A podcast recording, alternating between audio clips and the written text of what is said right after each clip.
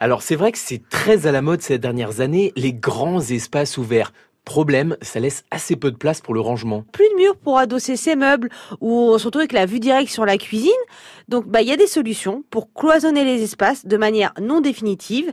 Bah ça s'appelle la cloison de séparation amovible. Donc bah je vais vous proposer quelques petites solutions. Par exemple, il y a l'idée du paravent.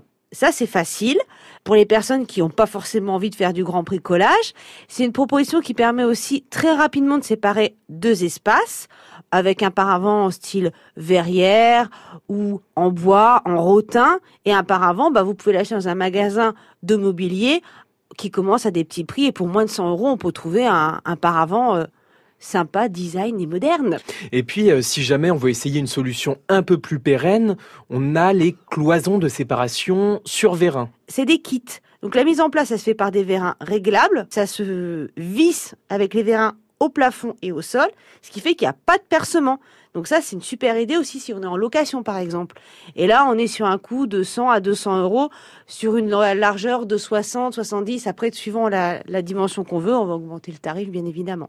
Alors moi, je suis un peu euh, sceptique du point de vue esthétique parce que quand on me parle de vérin, ça me fait penser tout de suite euh, à la grosse installation industrielle. On arrive à faire aujourd'hui quand même des choses assez euh, discrètes? Ah oui, parce qu'en fait, le, le, le, petit vérin, c'est un petit tampon, mais en fait, qui est dans le système. On le voit pas du tout. En fait, il est incorporé dans votre cloison.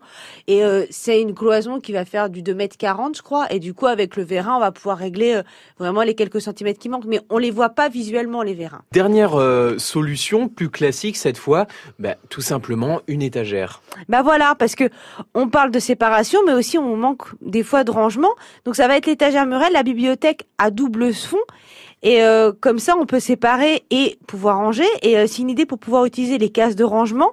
Et ça, c'est pareil, ça va être dans une centaine d'euros. Alors, plutôt des meubles qui vont être plus bas. Comme ça, on va pouvoir avoir toujours le champ de vision, euh, voilà, des, des caissons qui vont faire une hauteur d'un mètre cinquante, ce qui fait que ça délimite un espace, mais on garde une perspective. C'est autre chose que la cloison qui, elle, va séparer euh, l'espace en totalité. Merci Amandine Chappé, à la semaine prochaine. À la semaine prochaine, au revoir.